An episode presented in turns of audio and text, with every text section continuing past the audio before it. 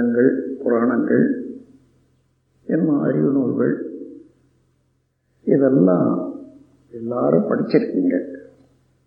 அதனுடைய சுருக்கமான கருத்து என்ன என்று நீங்க பார்த்தீங்கன்னா யாருக்கு எப்பொழுதும் உடலுக்கோ மனதுக்கோ துன்பம் தரக்கூடாது. ஒன்று. அதே போல துன்பம் படும் உயிர்களுக்கு இயன்ற வரையில என்னாலான நன்மையை செய்வேன். இந்த இரண்டே சொற்களுக்கு அர்த்தம் புரிந்து கொண்டு அது வழி நடக்க முடியாதா? சிரமமா என்று பார்த்தால் இல்லை ரொம்ப எளிதான வார்த்தை. இது எல்லாம் பின்ன பின்னி வேதங்களாகவோ அல்லது புராணங்களாகவோ சொல் சொல்லப்பட்டிருக்கிற புரிந்து கொள்ள முடியாதனாலேயே பின்பற்ற முடியாதிருக்கிறார்கள் மனிதர்கள். இங்கே நீங்கள் வந்திருக்கக்கூடிய நோக்கம் பெரியது. முதல்ல நம்ம புரிந்து கொள்ள வேண்டும். நம்முடைய தகுதியை அறிந்து கொள்ள வேண்டும். அப்படி அறிந்து கொண்டால் எவ்வளோ பெரிய ஆற்றல் நமக்குள்ளாக இயங்கிக் கொண்டிருக்கிறது இறைநிலையாக.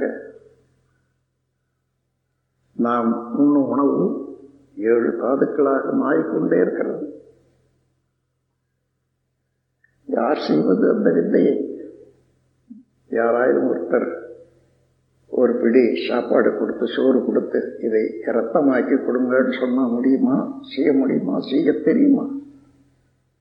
அது விஞ்ஞானியாக இருந்தாலும் கூட சரி. இதை செய்ய முடியுமா? ஆனால் தினசரி நம்முடைய வாழ்க்கையில் நம்ம உடல்ல நடந்தேறி வருகிறது. யார் செய்கிறது?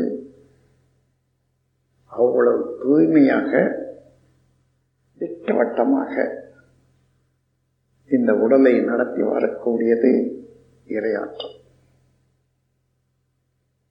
அந்த உண்மைகளை உணரும் போது ஒவ்வொரு ஜீவனும் பிறக்கும் போதே அதற்கு வேண்டிய அத்தனையும் முன்னமே படைக்கப்பட்டதுதான் பரிணாமம்.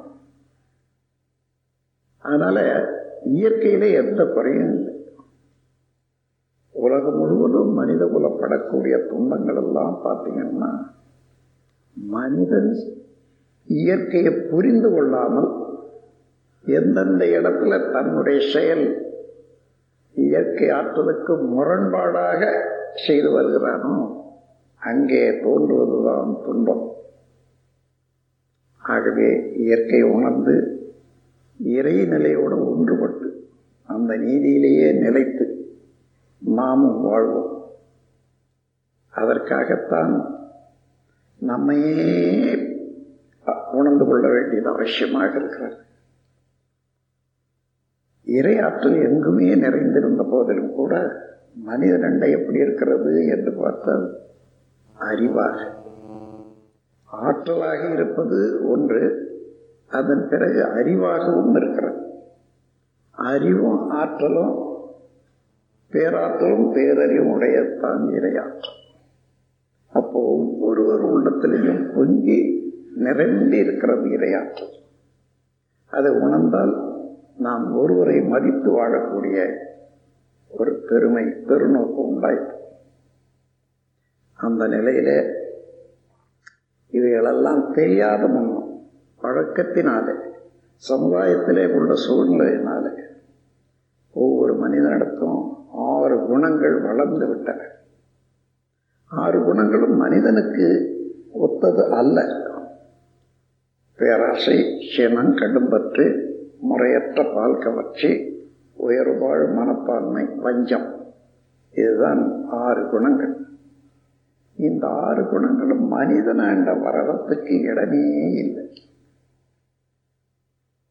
விலங்கினங்கள் ஒன்றை ஒன்று பிடித்து சாப்பிட்ற போது அங்கே ஏற்பட்டதுதான் இந்த ஆறு குணங்களும் கருவின் வழியே தொடர்ந்து வந்த கருவி தொடராக மனிதன் வரையிலே தொடர்ந்து வந்து கொண்டே இருக்கிறது.